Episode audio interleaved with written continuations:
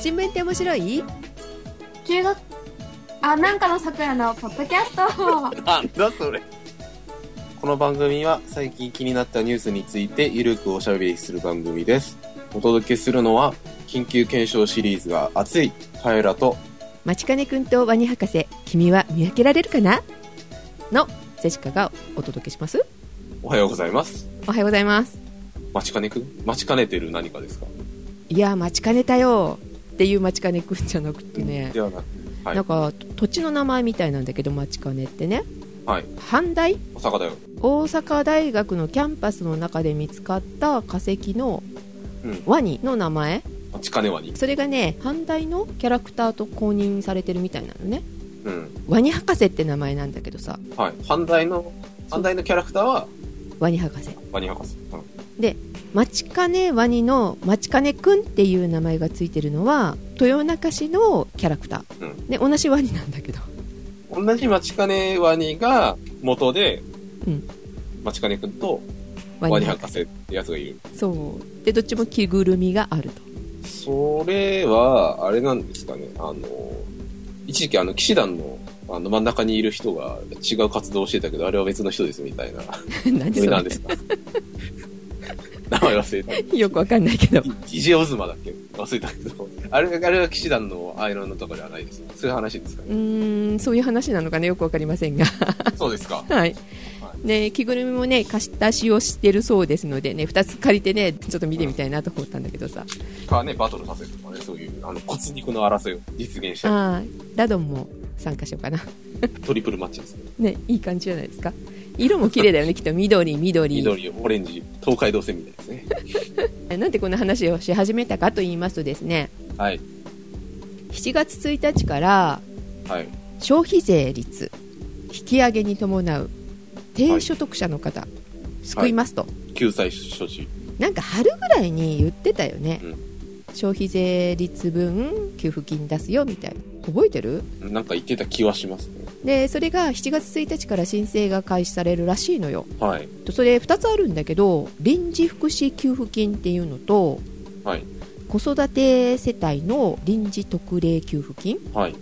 この2つがあって最大が1万5000円かなぐらい返してくれるらしい、うーん。えーどんな人に戻ってくるのかなっていうのをちょっと調べてたらその豊中市のホームページがすごい分かりやすかったのでうん。それ見てたら その中に「まちかねくん」っていうのが出てきてたのね、で、こいつは何なんだうん、でいろいろキャラクターが出てくるんだけどさ「確認じゃ福祉確認じゃ子育て確認じゃ」って請求するんじゃみたいな整形するじ申請しないとこれね戻ってこないみたい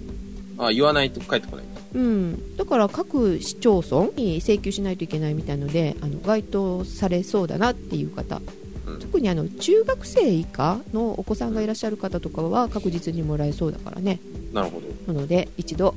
ホームページ覗いてみてはいかがでしょうかということで、ぜひご確認ください。はい、町金くん、待ちかねて、待ちかねてまうす。んはい、 この差が分かる人偉いねみたい偉いね、みたいな。真の豊中市民であるみたいな、な、 はい 感じですね。緊急検証緊急何を検証何を検証したのいや、僕が検証したわけじゃないんですけどね。町金くんとマニ博士ワニ博士、まあ若干待ちかねくんとワニ博士みたいな、あの、えネタもあったんですけどう。んうんあのね、あの、CS 放送ね。はい衛星放送の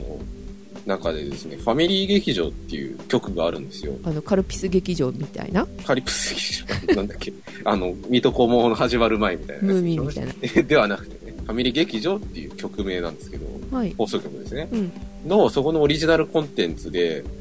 緊急検証シリーズっていう番組がありましてね、はい。何をね、検証するかっていうとね、うん一般的にね、オカルトとか呼ばれるようなネタをね、取り扱ってね、そのネタのね、あの、はね、一体何だったっていうことをね、検証していく番組があるんですよ。蜷川さんが出るんだね、きっと。稲川さんは出なくてですね、出な残い。念ながら出ないんです。稲川さんは、あの人は幽霊系ですよね。うん。まあ幽霊系もあったりはするんですけど、うん。例えばですね、あの、この番組で扱ってきた、検証した内容ですね。うん。今まで1、2、3、4、5、6回ぐらいやってるんですけど、うん。えー緊急検証、日本の海村、怪しい村と書いて海村ですね。うん犬鳴村とかあるやつですね。はい実はそこに村があって、行くと恐ろしいことになるとかですね。うんあと、緊急検証、最新終末予言。絶対に当たってはいけない地球滅亡の日ということで、これはあれですよね。ん世紀末論ですね。はいはいあの、洪水が起きますとか、そういうやつ。うんうんから、えー緊急検証、幽霊との出会い方。うんこれ幽霊ものですね。はい。で、これ、シリーズの中で僕が割と好きだったのが、緊急検証宇宙人地球侵略史、振り返れば奴がいたっていう回でして、はいこれはいわゆる UFO もので、うん地球の中にアルザスという地下帝国があって、そこに宇宙人が住んでるみたいな話でしたね。エリアなんとかとかっていう ああ、そういうやつでそすんなね。感じですねはいはいで、あと、年末にやってたのが、緊急検証2014年度版、超新薬、牧師録、第1回紅白オカルト合戦ということで、あの、いろんな、あの、オカルトのコメンテーターを呼んできて、お互いにそのネタをぶつけ合わせる。あそれ面白そううんこれもなかなかにいろんなネタが聞けて面白かったですね。うんで、前回が緊急検証、未確認生物の飼い方。買い方はい。ユーマ、未確認生物をどうやって飼うかっていうことで。はいはい。で、えーカッパの飼い方とかですね うんあと、火星に住んでるめちゃくちゃ大きい恐竜みたいなユーマがいるらしいんですけど、それをどうやって飼うかとかね。え買った人がいるのかってその火星にいる恐竜を飼ったやつがいなくてね、うんアメリカが火星にあの4万人ぐらい人を送り込んだものの討伐できずに4万人が火星で死んだっていう話をしてましたね。えーそうなはい、そうらしいですよ。で、今回ですね、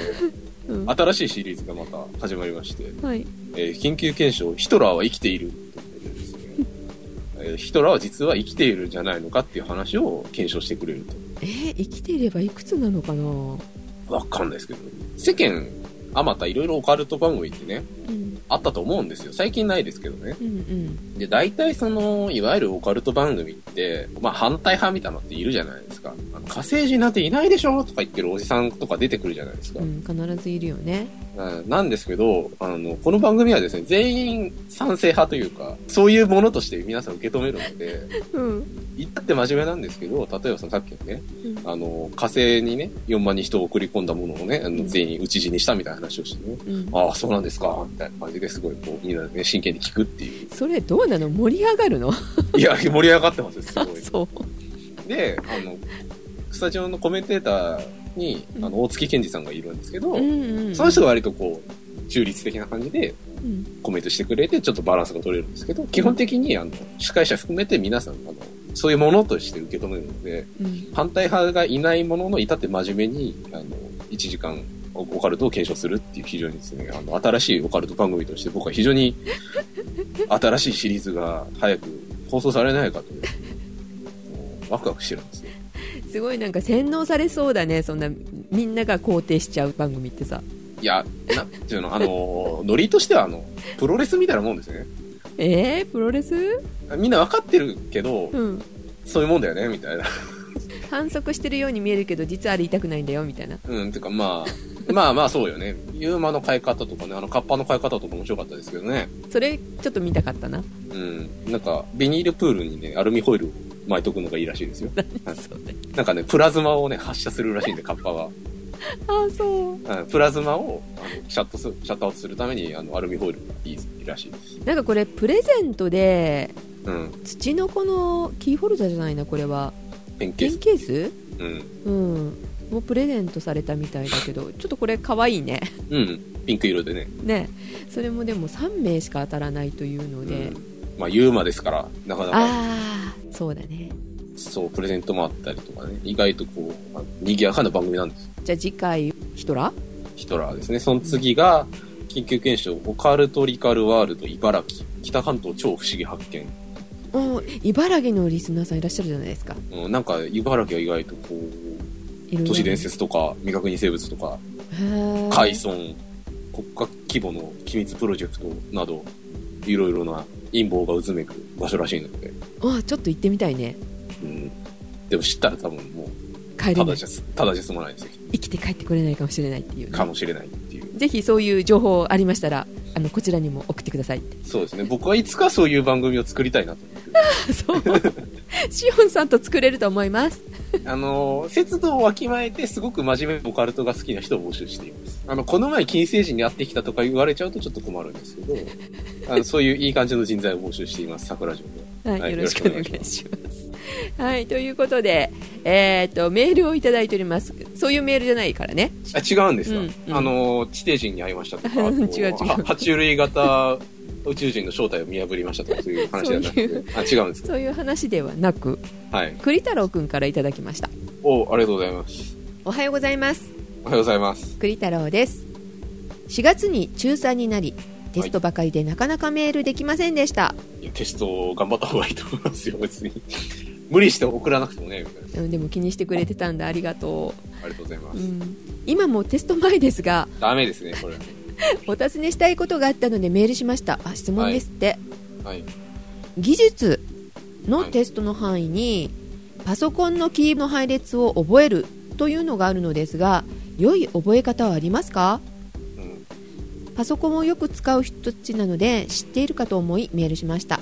覚え方があればぜひ教えてくださいお願いしますキーボードの配列を覚えなきゃいけない大変だねこれって覚えようと思って覚えるものじゃないじゃないもうまあね使ってて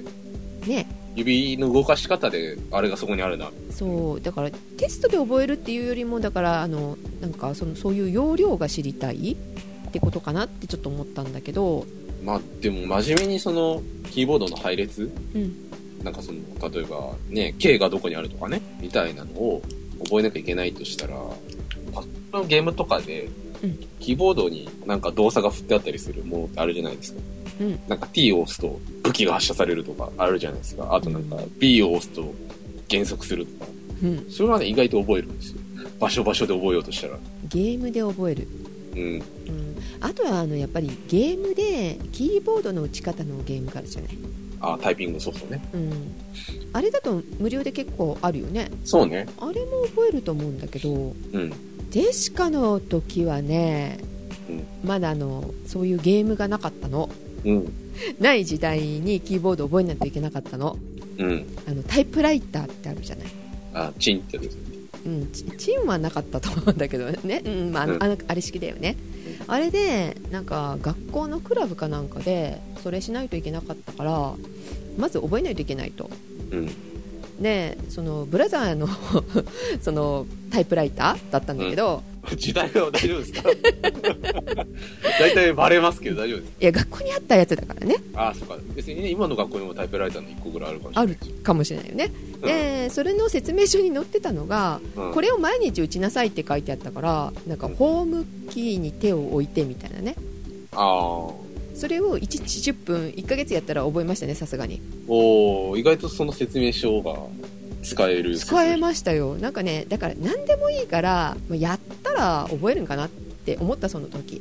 うん手動かしてねうん、でジェシカローマ字打ちじゃないのよひら仮名がな打ちうんうんかな打ちなんだけどかな打ちとだから両方覚えたのねそれでうんうん両方ついてるキーだったんでだからあの今あのかな打ちですかなも思えます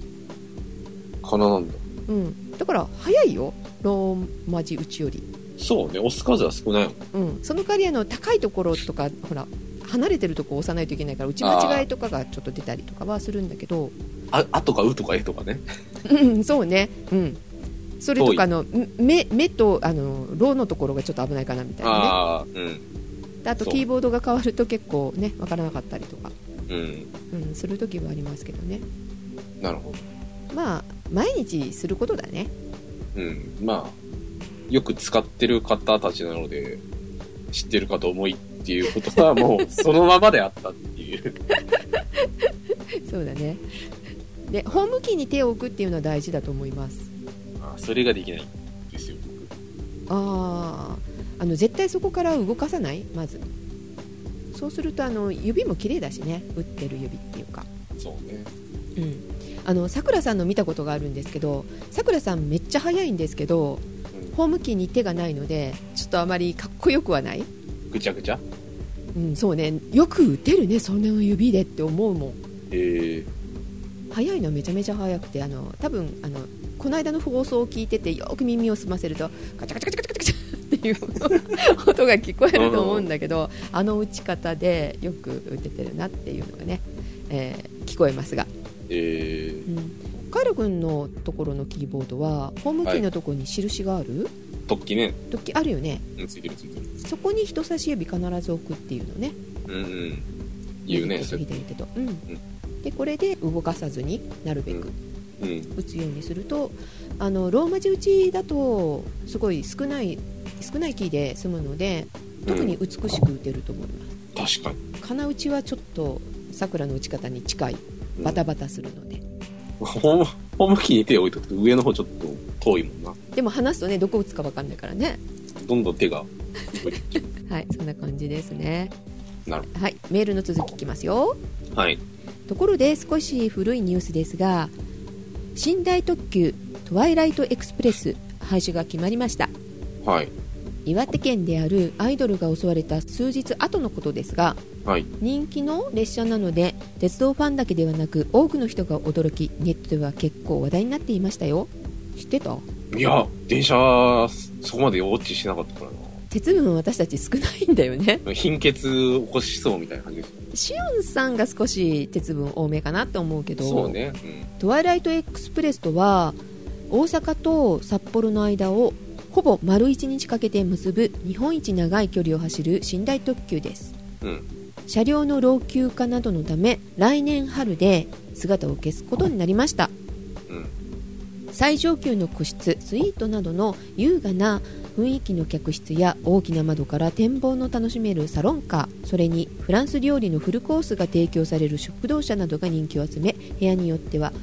最も予約の取りにくい列車の一つとされてきました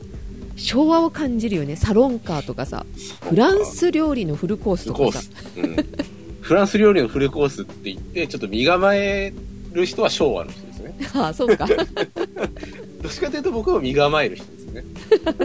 みんな昭和なのね 昭和ですね。基本的に僕はこの列車が好きでよく見に行って一度乗りたいなと思っていましたその夢が叶えられなさそうなので残念ですこの列車に乗ったことのある方はおられますかこれからも配信楽しみにしていますということで、えー栗太郎さんでしたありがとうございますありがとうございます。へえこれがなくなることも知らないぐらいだからさ憧れてなかったよねきっとね、いや、寝台車系乗ってみたいなと思いますけどね。うん、新台車自体がどんどん消えてってるよね1年に1本ぐらいの消えるみたいなニュースを聞きますけど。ジェシカは東京から札幌までだったかな、大阪から札幌までじゃなかったと思うんだけどよく覚えてない大阪、大阪札幌だとワイライトで、東京、札幌だと北斗星太星どっちだったかわかんないんですけど乗ったことがあるんですよ昔はい。寝台特急でしたがあんまり覚えてません 殴られてもしょうがない。個室の雰囲気なんとなく覚えてんだけどさ、うんえー食事しに行ったかな食堂車にそんなのも全然覚えてないです食事しないとだって。そうだよね。お腹きっと空いちゃうでしょそうだよね。きっと死に行ってるよね。うんいやその記憶がないからきょやっぱ興味なかったのかなごめんなさいい。って感じそうとしか言いようないです。あんまりね電車って好きじゃない あのゆっくりすぎてさ早く着きたいって感じかないや、なあれあれを楽しめるってすごいゆきっとね優雅な方ですよねなんか、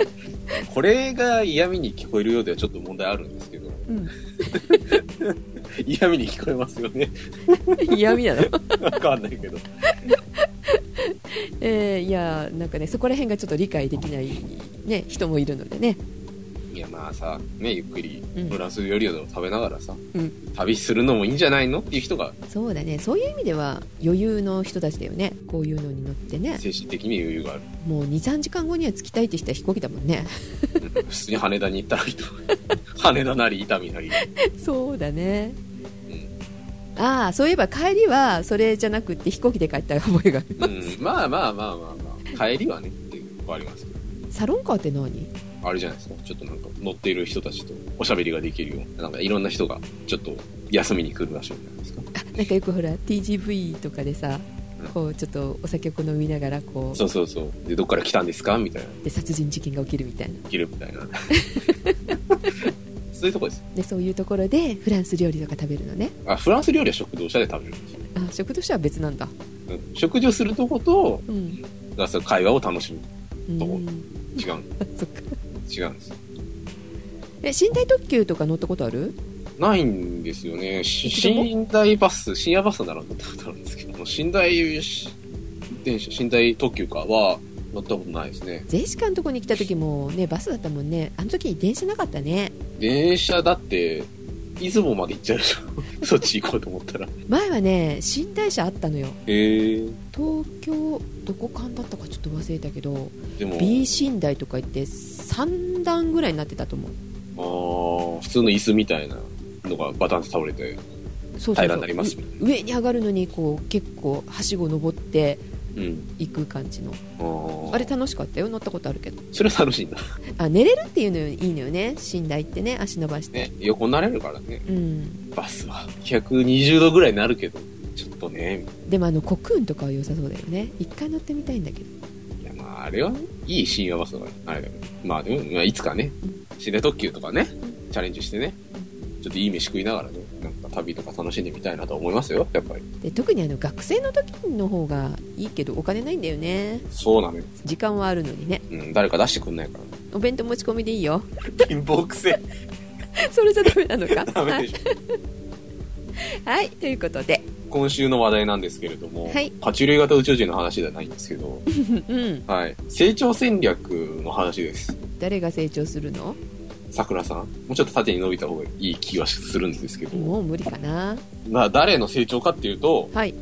日本国ですよ。日本人どうやったら背が伸ばせるかサッカー負けたしね体格の差もあるよ ねそれうんまあ、まあ、結果的にそこら辺の話になるかもしれないですけど、はいあの、安倍内閣が24日に6月24日日本の成長戦略に関して閣議決定をしたっていうニュースです。いわゆる骨太の方針とかいう言われてるあれなんですけど、背しか太いよ心臓に毛も生えてるし、みたいなかねてからアベノミクスとか行ったりして、日本をどうやって成長させるかみたいな話は続いてきたんですけど、あ三3本の矢だ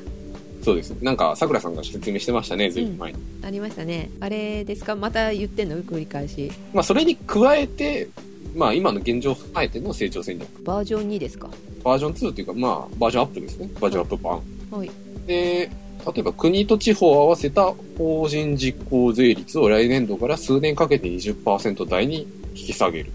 下げるのうん、成長させるんじゃないですかね、それ。で、うんあと、働いた時間じゃなくて、成果を重視するような雇用制度を導入しようとかですね。まあそういった経済界、まあ経済を動かしている人たちの声を反映させたような政策を、まあ盛り込む予定です。あとその骨太の方針とかいう言われる部分に関しては、えー人口を維持ですね。1億人を維持する。うんっていうえー目標、人口目標を政府として初めて掲げたと。うん現状人手不足があるのでそれを解消したりだとか、あと子育て支援とかですね。うんまあそういった女性の就労支援ですね。はた女性の働きやすいような環境を作るとか、うんあと外国人が日本で働いて技術を学んでもらう、これを技能実習制度というふうに言うらしいんですけれども、うんまあそこら辺の制度の拡充とかですね。うんまあ、そういったものを打ち出して、方針を来年度の予算編成だとか、えー国会に法律を提出したりするというのが今後の流れではあるそうなんですが、まあ、今回はですね、その、まあ、その成長戦略の中身みたいな部分をですね、紹介しようかというようなふうに思ってます。はい今回のその成長戦略の主な柱として、うん昨年もまた同じように成長戦略っていうものを打ち出してたんですけど、うんまあ、そこから引き継いだ課題みたいなものが、まあ、やっぱり反映されていて、はい労働市場の改革から農業の生産性の拡大、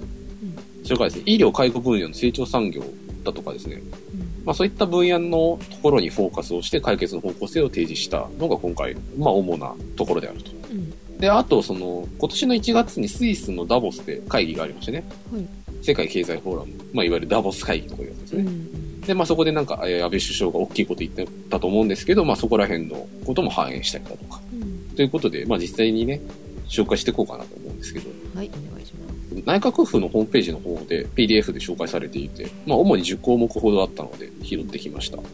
で、まず一番最初からなんですけど、コーポレートガバナンスの強化。おちょっと難しいですねそれカタカナみたいな。そのコーポレートガバナンス、はいであの取り方がいろいろ日本の取り方と外国の取り方違ったりとかするよねうん。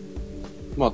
一応そのコーポレートガバナンスの強化っていう、まあ、見出しの下に、まあ、説明文書いてあって、そこに書いてあるのは、まあ、そのコーポレートガバナンスの強化だとか、あと、金融機関などによる経営改善、体質強化支援を通じて、企業の中長期的なえー収益性、生産性を高め、持続的に企業価値を強、えー向上させると。収益力を強めるみたいなそうですね。の方なんね不正事を防ぐっていうのをまた別みたいですね。なんで、まあ、その会社をより、まあ、堅実に、えー中身を充実させながら成長させるということを目指しましょどっちの方ですかはい、う。はい。から、まあ、これ金融系の話だと思うんですけど、公公的、準公的資金の運用と見直し。うんうん。まあ、ここら辺話が長くなるので、パス。パスははいい、から、産業の新陳代謝とベンチャーの加速。起業しろって話新しいことやろうぜってことですね。ベンチャー創造の好循環を形成し、世界で勝てるベンチャーを創出する。はいなんで日本にはジョブズがいないんだろうねみたいなことを抜かしやがる人たちの意見だと思います。あと、ジョブズはアメリカにも一人しかいませんって言ってたところでしたね。 なるそれはすごいもっともだと思いました。4つ目ですね、えー法人税改革。まあ、えー法人税を低くしようということで、うんまあ、その法人税引き下げると何がいいかっていうことを言うと、日本の立地競争力が強化されると。うん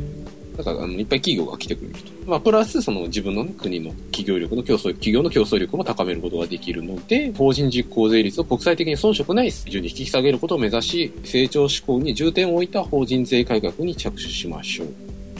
この辺ちょっとあの社長とかに聞きたいよねそう本当ね。に税率下げて競争力は高まるのっていうのねうん。いない近くに社長、社長はいないですね。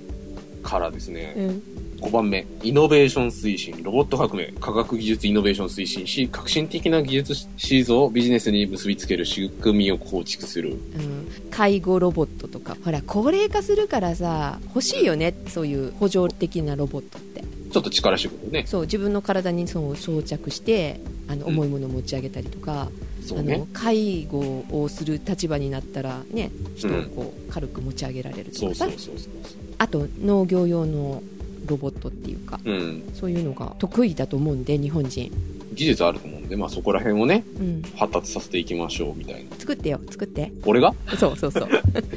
そういう仕事してまあでもね、ロボット革命って言ってね、やっぱ個人的にはちょっとレーバーを作ってほ しいな。はい。はいみたいなところで、まあロボットもやりましょうとか。あと6番目ですね。うんえー女性の活躍推進。子育て中の女性が働ける環境を整備しましょうん子育て中じゃなくてもさう。うん。女性が働きやすい環境は作らないといけないよねこの間みたいにねうん。セクハラ問題あったじゃないうんうんヤジ問題ありましたね。ね議員の中にあんなのがあるんだからさこれできるのかってね思っちゃうけどまあ、ね、ヤジもね、ああいう文化ですと言われれば、そうなんですかみたいな感じ。いやいやダメでしょダメでしょいやでもね、結構ね、ヤジって結構みんなで計画的に飛ばしてるらしいです。聞いたところによると。いやでも他の社会じゃ通じないじゃない会社とうかん、だだしね、そういうの前提でね、動いてる人たちがそういう話してちゃんとできるんですかみたいな話はあるんですよね。うんはい。まあいろいろありますけどうね。んまはいずそこから直せ、ジェシカさんのお言葉でした。早く結婚しろなんて言うな 結婚するのは勝手じゃちょっとそこに関してはノーコメントでお願いします。はい。はい次7番目。働き方改革。働き方を変えましょう。えーと朝早く起きるとかいや、だからさっき言ったようなね、時間じゃなくて、その仕事の結果、成果で評価されるようなあ中身ねはいうんシステムであの評価をしていきましょうとか、あとそのグローバルにも通用する紛争解決システムを作っていきましょグローバルに通用する紛争う。解決だから、国家間のあの法律が食い違って生んるみたいなとこじゃないですかね。特許的なとかそういうことですか、難しいねこれね時間で評価はしやすいけどさうん。働き方っていうかさ中身で評価するって人によるじゃん、まあ、いわゆるその成果主義みたいな話だと思うんですけどうね。ん日本人からするとやっぱり時間とか、あと年功とかでね、そう判断した方が楽なのかなっていう気はするんですけど、それだと競争力が身につかないので、みたいなところで、まあこういった話が出てくる。であと、えー職務などを限定した多様な正社員の普及拡大。うんうんうん。またなんか正社員とかいう名前だけつけといてやってることは一緒なんでしょうみたいな、 あの例の契約社員的な悲劇が繰り返されるような気がするんですけど、まあ、うんいろいろ考えてるんでしょうね。うん、限定するっていうのもねそれしかできないっていうのもどうなのっていうねうんですね。封筒に詰めるだけとかコピーを取るだけとかでも違う仕事もやってもらいますみたいな。うんいやいやいや、みたいなで、はいあとですね、えうーん8番目、外国人材の活用。ほえー外国人材が日本で活躍できる環境を整備するとともに、外国人技能実習制度を抜本的に見直す。う、うん、さっきのやつですね。はいでただこれは、この内閣府の資料に書いてあったことをそのまま読むと、うん移民政策と誤解されないように配慮し、国民的コンセンサスを形成しつつ、総合的に検討する。えー、何どういうことだからこれは、そのまあ、外国から働く人がいっぱい来るんだけれどもう、んいわゆる移民政策ではないです。だからその、結構その、この話、外国人材で活用しましょうっていうと、そのいわゆるその移民政策なんじゃないのかっていうふうに結構バッシングされてはいると思うんですけうど、ん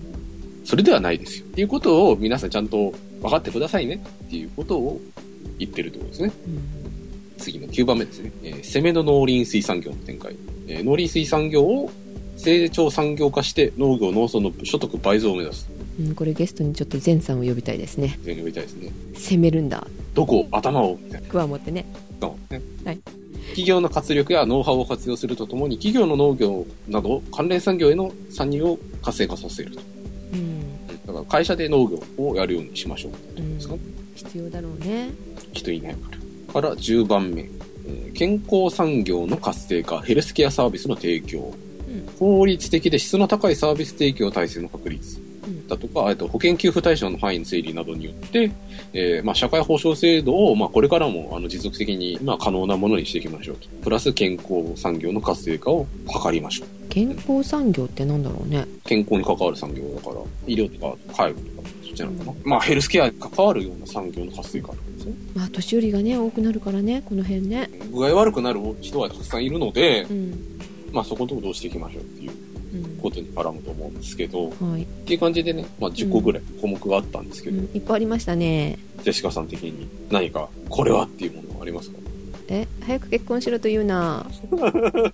女性の活躍ですかねそういう活躍。あの小一プロブレムの話したじゃないこの間はいはいはいはい。お子さんが小さい時に働きにくいでしょうきっとうん、そういうところが気になるかななるほど。まあそういった家庭とうん仕事の関係性みたいなところに非常に気になる部分がある。そうですねはいなるカラ君は僕的にはですね、うんまあさっきちらっと言いましたけど、7番目の働き方改革と、あと8番目の外国人人材の活用っていうところですね。まあ、やっぱね、これからね、うん働かないといけないんで、どうしましょうみたいなところでね。どういう評価のところに行こうかなって思っちゃうよね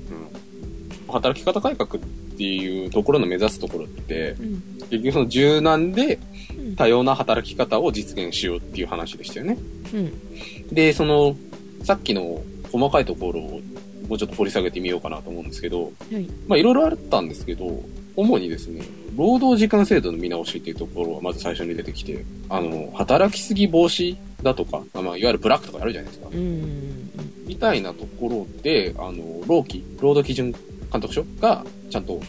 監督できるように監督指導の強化をしましょうっていうのがあってました。うんあと、フレックスタイム制、基準の労働時間を働けば、まあ、時間ずらそうが何してもいいっていうう、んあれですね。で、これを見直していこうっていうところで、これがまたあの、さっきの家庭と仕事の話にちょっと関わってくるのかなと思ったんですけど、うん育児だとか介護だとか、まあそういった事情がある労働者のために、うんまあ、フレックスタイム制プラス、有給だとかを活用して、報酬を減らさないで働けるようにしましょううんと。だから、その、今まで、今現状だと結構その無理して、あの、休んだりとかして、まあ、手取りがね、減っちゃうみたいなところがあったりなんかする場合があるとは思うんですけど、まあそういったところの、あの、なんていうのかな、不利益を、制度を見直すことで減らしていこうと。この間さテレビで見てたらさ、はい20いくつぐらいの男の人だったんだけどせっかく就職できたのにはあのお母さんが介護が必要になっちゃってい。うん。で時々休んじゃうじゃないうん、どうしてもね、病院連れてったりとか。そしたらあの上司の方にもう何十年か働いた人がそうやって休むんだったらわかるけど入ったばかりのお前が休むなんてみたいなことを言われてうん。結局辞めるしかなかったみたいなことをえ言ってたんーだけど、それってあのもう人事じゃなくなってきてるでしょみんな子供も少なくなってるし、こういう問題だよねうん、まあそういうところですね。会社の理解も必要だよね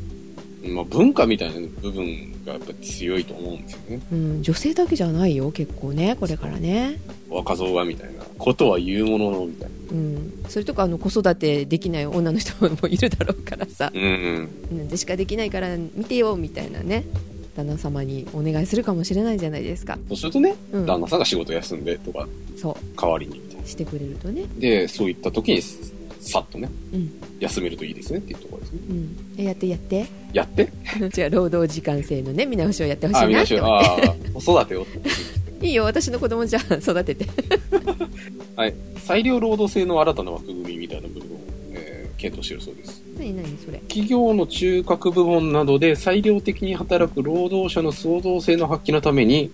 えー対象範囲手続きを見直すほか真に裁量を持って働けるように見直しします意味が分かんない裁量労働制何それ裁量労働制ってなんか身近で見たことってないですか身近で、日本で裁量労働制っていうとうん、業務遂行の手段だとか方法時間配分だとかを労働者が自由に管理できるっていうシステムだそうですねへえ労働時間だとか、あ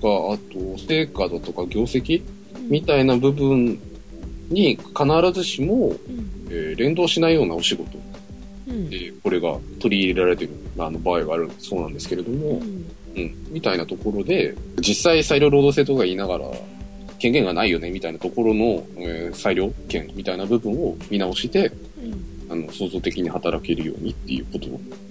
なんですかね。なんかあんまり聞かない言葉なんでピンとこないんですけど、うんよく分かんないですね、あのまあ、その評価みたいな部分で、うんまあ、さっき出てきた話なんですけど、えー成果主義の労働時間制度の創設と。うん。成果主義ですね。で、これがですね、すべての人たちに適用されるかっていうとそういうわけではなくて、年収の要件っていうものを設けるそうです。うん、条件があるってこと年収に年収ですね。で、一定の年収要件っていうのを、まあ、これがちょっと詰めてる最中らしいんですけど、うん例えば、少なくとも1000万円以上、うん1000倍以上はいえー、みたいな。そうですかみたいな。じゃあいいですみたいなうん感じなんですけど、を満たしてる人で、えー職務の範囲が明確で高度な職業能力を有する労働者が対象であると。はいだからめっちゃバリバリ働いてて自分の能力活かして働いてる人に対して、うんその労働時間っていうくくりの中で、うんのんべんだらりと仕事してるんじゃなくて、その自分の能力を活かして、えーまあその、頑張った分、ちゃんとお給料が出るような労働時間制度っていうものを作ることで、企業を活性化していきましょうって話じゃないですかね。営業だったらさ営業成績のいい人だったらもうさっさと家帰ってもいいよみたいなそういうこいや、まあ、プラスアルファ働いたらもっといっぱいお給料入るし、うんだから、て定時みたいな部分でどうするんでしょうね。まあきっとそこら辺も絡めるんでしょう。まあ、どうなんだろうね、と。と、だって一部だよねそんなのね1000万以上ですからね。まあ、大体の人は関係ないですよ。で、まあ、お仕事の話こんな感じなんですけど。はい。トラス、そのさっきの外国人人材の活用ということですね。主にですね、製造業だとか、はいあと介護、うんあ家事の支援っていうところに、その人材を活用していこうっていうふうに考えてるらしくて、うん製造業みたいな部分で言うと、その日本の企業で海外に子会社があったりうんする場合があるじゃないですか。多いですね製製造拠点とかうんで。うんでそういったところで働いてる外国人従業員を日本に受け入れたりうとんか、うんあと介護とかでいうと、もうすでにあの、どこだっけ、フィリピンとかあっちの南の方からうん結構病院の方に研修で来てる人がいたりなんかすると思うんですけどう、んまあ、留学を通じてですね、えー介護福祉士とかだとか、まあそういった国家資格を取得した外国人の方の就労を可能にしましょうとか、うんあとさっきちょこっと出てきた技能実習制度の対象職種として、まあ、これ、あの、介護福祉だとかそういう介護の分野っていうものも追加していきましょう。うんあと、家事の支援っていうところで、うん国家戦略特区っていうものを、まあ、新たに創設するらしいんですけど、まあ、そこで家事支援の人材を受け入れることを可能にしていきましょうとか、いうことをね、考えてるらしいんですけれども、うんあーでもこれまた賃金がネックだよねそうなんですね。その今、あの、実外国人自習生とか行って、結構その、外国の若い人たちが日本に仕事を覚えに来てうんたりする場合があったりして、うんこの前テレビでやってたのは、カツオの一本釣りうんを勉強しに来てる若者っていうのがいて、はいなんか2、30人ぐらい来てて、どっか、みなんか東南アジアの方だ、人だったと思うんですけど、うんなんか寮でみんなで団体行動して、うんうんなんか寮を覚えましょうみたいなことやしたんですけど、うんちょっと具体的な金額忘れちゃったんですけど、給料安いんですよ、日本人より明らかに。うん実習生っていう名目もあるしう、んだけど旅費とか出てんじゃないの、まあ出てるにせよ、うんカツオの一本釣りとかってあれすごい危ないんですよね、なんか。ああそうなのねうんなんかそこってちゃんとフェアに扱わなくていいのかなっていうのがすごい疑問に思ったんですけど。うんでも呼ぶ方も結構大変だっていう話も聞いててその旅費も出さないといけないし滞在費うん。みたいのも見てそう考えるとそれを全部含めた年収とかに考えるとそれぐらいトントンそうそうそうなるほど月収はちょっと減っちゃうよってか、だから決しててその差はないんですよみたいなあーそれまで見てたらあのそうなる日ほどね本人を雇った方がみたいなことになるからねっなるほどね。ていうようなあの企業の方の苦労もなんか言ってたけどねうん。まあ、多分ね、その、外国人人材みたいなところを、これから積極的に取り入れていこうってなると、そういう問題っていっぱい出てくると思うし、そうだよねうん。個々では解決できないものがいっぱいあるからそういうのってなんか大きいなんていうのそういう助けるところがあるといいよねああ、元地味みたいなうね。んで、あとその、これ移民政策とは違うっていうふうに言ってるんですけど、そこの違いっていうものがいまいちよくわかんなくて、で、今回その、技能実習制度の規制を緩和するっていうことが、さっき話で出てきたと思うんですけどね。うんまあいろいろ調べてて、まあとある記事を見つけまして、はいウェブで記事を見つけまして、安倍内閣の成長戦略みたいなところの記事でですね、見つけたんですけど、この技能実習制度っていう制度は、まあ、今今もあるんですけど、これがですね、その目的としては発展途上国の人材育成を目的として、まあ、導入されたシステム。で、まあ、いろいろ細かいシステムの話はあるんですけど、うん結局その、あの、安い外国人労働者を日本に受け入れて、で、その後、あの、まあ、いろいろ言葉のチョイスあると思うんですけど、そのまま、あの、居ついちゃうケースが非常に多いらしいんですよ。うんまあ、いろいろビザの関係とかもクリアできちゃうんで、あと、安い中国人労働者を合法的に入国させて、で、そのまま日本で暮らしちゃうみたいなうんうんところですごい、あのまあ、本来の目的とは違った結果を招いていて、うんまあ、いろいろ問題があの生じているというところで、うん実質上移民政策になっちゃうんじゃないのっていう話です。どっちがいいのかよくわかんないけど外国から来て日本に住みたいと思うような環境でこっちに住んでくれて人口が増える方がいいのかなって思ったりもするしうん。犯罪的なことがあっちゃ嫌だねって思うよねまあ、あとその文化的な衝突ですよね。ああそうね宗教的なとか、そうですね。うんあの、まあ、仏教圏だといいんですけどう、ん、イスラム教とかがかじってたりすると、いろいろもめんどくさいですよね。あの、お仕事中にお祈りしないといけないあ。あそういうのがあるねあと、なんとなくその、違う文化を持ってる人が隣にいると気味が悪いみたいな感じってあるじゃないですか。漠然と。特に日本人はねうん。思っちゃうねそういうことね、あと、その、安い労働力がいっぱい外国から来た時うに、ん、日本人が今までありつけてた職を取られちゃうみたいな場合もありますよねう。んそうするとやっぱりその、本来昔から住んでた自分が、その、なんかよそから来た人たちに仕事を取られちゃって、あとその、まあ、社会保障的な部分でも、まあ、お互いに税金払って、まあし、面倒見合ってくみたいな関係になるわけですけうど、んうんその外国人労働者が、例えば仕事にあれつけなくて、うん生活保護を申請したとかいう話になると、うんなんで知らんやつの面倒を見なきゃいけなくなるんだっていう気持ちにもなったりするじゃないですうか。んでやっぱり移民問題ってすごい難しくて、うん今、ヨーロッパとかもすごい揉めてるじゃないですか、フランスとか。なんで、まあ、ただ、明らかに今、人が減ってく状況じゃないですか、日本って。そうですね、だから、やっぱ労働力ってある程度必要だと思うんですけど、うんなんか諸刃の優れるというか、うん難しいところだなというふうに、いろいろ考えましてね、こうのん成長戦略の中の外国人人材の活用っていうところをね、ちょっとピックアップしたんですけど、問題にはなるだろうねもう目の前で結構見るからねハローワークに外国人が多い、うん、うん、あの仕事探しだけならいいけど、ね、お金取りに来てんだなみたいな、うん、うそうそうんなんで、なんであの人たちに、自分たちは自分たちの払った税金からお金を出さないといけないんですか帰ればいいじゃないですかっていうふうに思うじゃないですか。うんでもその人たちも、うんやむをやまれず日本に来て、あの、祖国に帰っても帰る場所がないですよ。そうだよだったねりするし、期待して生きてる人たちもねいっぱいいるからね、まあ、そまあ、お互い様みたいな部分もあるんですけど、うんまあ、そこでまたさ、なその他の、ちゃんと働いてる移民の人たちに対しての抵抗感が強まったりだとか、うん絶対あるじゃないですか。そこはね、やっぱりね、これから、特にこれからの日本の社会の中でも、すごいみんなで考えなきゃいけないことなんだろうなって、すごい最近思いますね。逆に出ていく人たちもいるからね日本からねああ、外国でね。そう余生は外国でこれから結構年金とかで暮らしていけなくなるけど外国だったらなんとかなるかなみたいな感じでうん。向こうの方のこう報道を見てると結構温かい感じで迎えられてるのかなって見るけどさまあ、お金持ってる人が来る分にはいいでしょうけどね。そういうことだね、こっちが面倒見なきゃいけないみたいな話になると、話がね、変わってくるんですよ。うん、だけどまあ労働力になるし人口増えてってやっぱ消費もしてくれるわけだから、うん。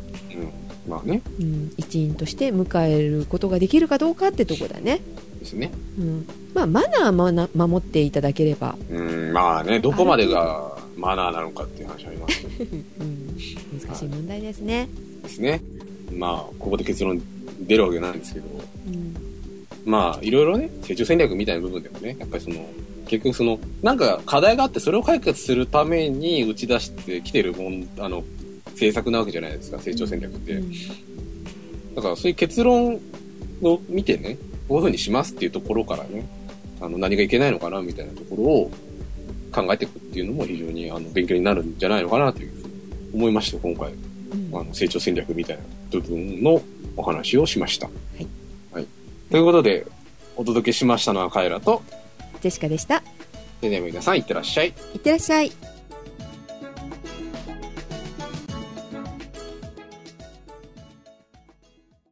ねえねえ知ってるじゃなくておまけですこんばんはガチョウさんおはようございます。おはようございます 練乳がちょっと最近ないですがほいほい。今回も練乳はなくてこれおまけなんだけどうんうん。長浜イタリアン滋賀のあのイタリアンレポートっていうことでちょっと参加していただきますほいほい。えーリスナーさんのあのコレキンさんって方がですねイタリアン食べに行ってくれたんだよね、うんっていうかあの強制的だったかな 休みがなんか合わないみたいなことを言われてたんだけど 自分が休みの時はそこのなんかイタリアンが休みだみたいな休み取って行ってよ、有給取って行ってよみたいな こと言ったら本当に行ってくださいましてで素焼きの麺の上にデミグラスのソースと青のりが乗っかってたというのとそれと想像以上に甘い甘かったらしいですねでワンコインと安いけれども量はそれなりっていうからワインコインって500円ってことだよねそうよね。それとまあ長浜と本場のもの長岡とは別物だから、えー細麺だしデミグラスだし長浜のは太麺でトマトソースだっていうことですけどねトマトソース長浜のはね長浜のがうんえん長岡のは間違いだしって書いてあるけどうん。ということですがでコレキンさんに続きガチョウさんにも行っていただきまして 行ってくれたんだよね行きましたけどね。うんトマトソースになるのかな、デミグラスソースデミグラスじゃないの。まあ、長岡のがトマトソースなのかなそうじゃろ、多分。うーんカレーソースじゃないのあれ。いや、カレーじゃなかったと思う そううん。よくわからないけど滋賀の方の、えー長岡イタリアンあ長浜イタリアンは細めよく焼きそばで使うようあー焼きそばっぽいんだねな。うん。うん。ああのの、うんイタリアンの後ろに焼きそばついてた。え名前。あイタリアン 焼きそばって名前なんだ、うんうん。はい、お店の名前がこれ茶神さんでいいのかなう一緒の店やったらそうなんだけど、ーんホームページもある写ね真一緒やったですね。あ一緒だった多分一緒。うんううん、多分。お店の名前までちょっとね聞かん聞かなかったのであれですけどね、うん。うん、多分同じかなうん。駅前本店っていうところですかですね。で今ホームページ見てるけどこれイタリアン焼きそばも気になるけどホワイト餃子も美味しそうで気になるホワイト餃子がね、ままあ、後で気づいてないけど、うわ、うまそうって 感じ。あ食べてないのうん。持ち帰りもできそうや。あーじゃあ今度また食べてき て遠い遠いの、場所が分かりゃそうでもないけど、うん、あのー駐車するスペースがどこなんじゃろう状態やって、ちょっとうろちょろしてたんだけど、まあ店の前にちょっと止めさせてもらったけど、あそこは良かったんじゃ。ああバイクだからね、うん車だとちょっと困るねじゃあうん。茶神さんっていうからなんかお茶の道具とかも売ってるっぽいね名茶部って書いてあるよあれは向かい側がそうなのかな道挟んでもう一つなんか店が。うん、あ駐車場が2台しかないって なのでもし行かれる方はですねあの駐車場気をつけてくださいですねうんうん。本場の長岡のイタリアンのレポートはまだないのでさくらさんが次回行ってくれるかな、 えー来週の収録はさくらさんなんですけど行ってくれてるといいなと思うけど 見つけることができるかな状態で。自転車で行くと迷子になってえらいことになりそうな方向音痴の彼女はということではい。イタリアンのレポートでしたでした。はじゃあまたね。おやすみなさーい。い。おやすみなさい。